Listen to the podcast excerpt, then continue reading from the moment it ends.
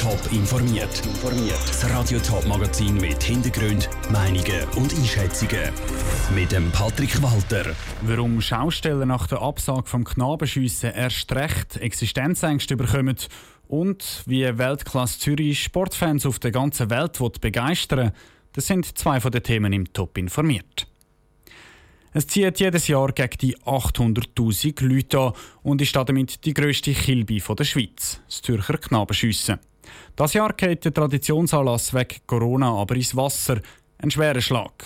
Nicht nur für die Organisatoren, sondern auch für die Betreiber von Kilbibahnen und Märzständen, wie der Beitrag von Daniel Schmucki zeigt.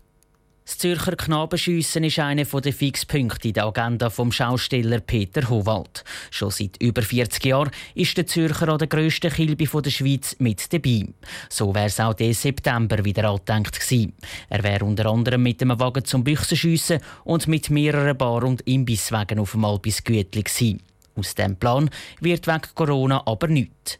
Wirklich überraschend kommt die Absage für den Zürcher Schausteller Peter Howald aber nicht, auch wenn sie weh tut. Nicht erschmetternd ist das Also ich habe das eigentlich im Vorfeld schon vermutet, dass das abgesagt wird, weil von der Besucherzahl her viel zu gross ist.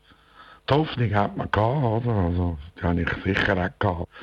Aber dann muss man realistisch sein. Die Absage vom Zürcher Knabenschiessen trifft aber nicht nur die Schausteller hart. Auch die Leute, die einen Stand mit Magenbrot, Süßigkeiten oder Fackelspieß geplant haben, haben Mitte September jetzt plötzlich wieder Zeit für anders. Viel schlimmer als das ich aber das Loch im Portemonnaie, das es wegen der Absage gibt, sagt der Jürg Diriwächter stellvertretend. Ihm gehört der Stand Öpfelküchli von der Doris, wo am Knabenschiessen einmal etwa 15% vom Jahresumsatz reinholt. Knabenschiessen, das ist jetzt für mich persönlich eines der wichtigeren Einnahmequellen, die ich im Jahr habe. In diesen drei Tagen, bei schönem Wetter, bei so vielen Leuten, ist äh, sicher sehr ertragsreich. Und das macht schon Existenzängste zumal wir bis jetzt noch keinen Tag geschafft haben, noch keine Einnahmen hatten. Damit Schausteller und Märzstände die Einnahmen wieder reinholen können, hoffen sie, dass der Bundesrat die Regeln für Kilbis und März so bald wie möglich lockert. Eine andere Überlegung der Verband wäre auch, dass Knabenschiessen nächstes Jahr vier statt drei Tage geht. Das ist ein Beitrag von Daniel Schmucki. Es ist das erste Mal seit Jahrzehnten, dass das Zürcher Knabenschiessen abgesagt werden muss. Durch das behaltet die amtierende Schützenkönigin Neva Menzi ihren Titel noch ein Jahr länger. Nicht nur das Knabenschiessen, auch das Leichtathletik-Meeting Weltklasse Zürich, das im September geplant war, müssen abgesagt werden. Die Organisatoren haben den Kopf aber nicht ins Sand gesteckt. Sie wollen mit verschiedenen Projekten den Leuten ihren Sport auch ohne grosse Anlässe näher bringen.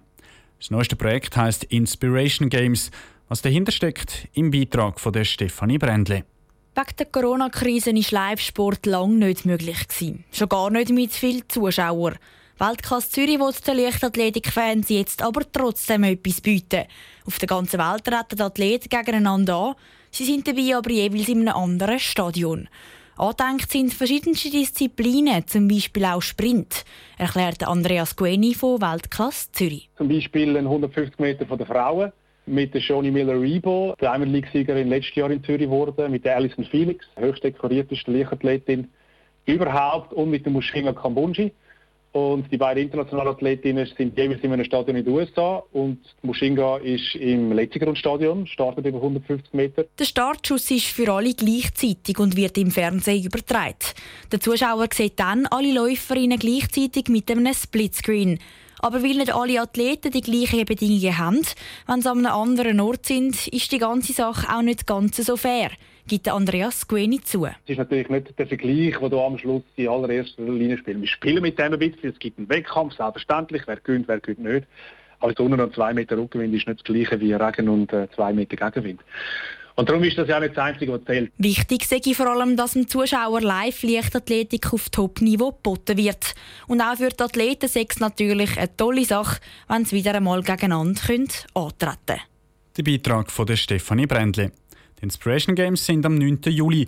Bis dahin hat Weltklasse Zürich aber noch einiges an Vorbereitungsarbeit zu leisten.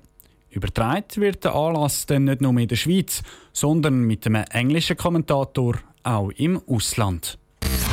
Top informiert, auch als Podcast. Mehr Informationen gibt's auf toponline.ch.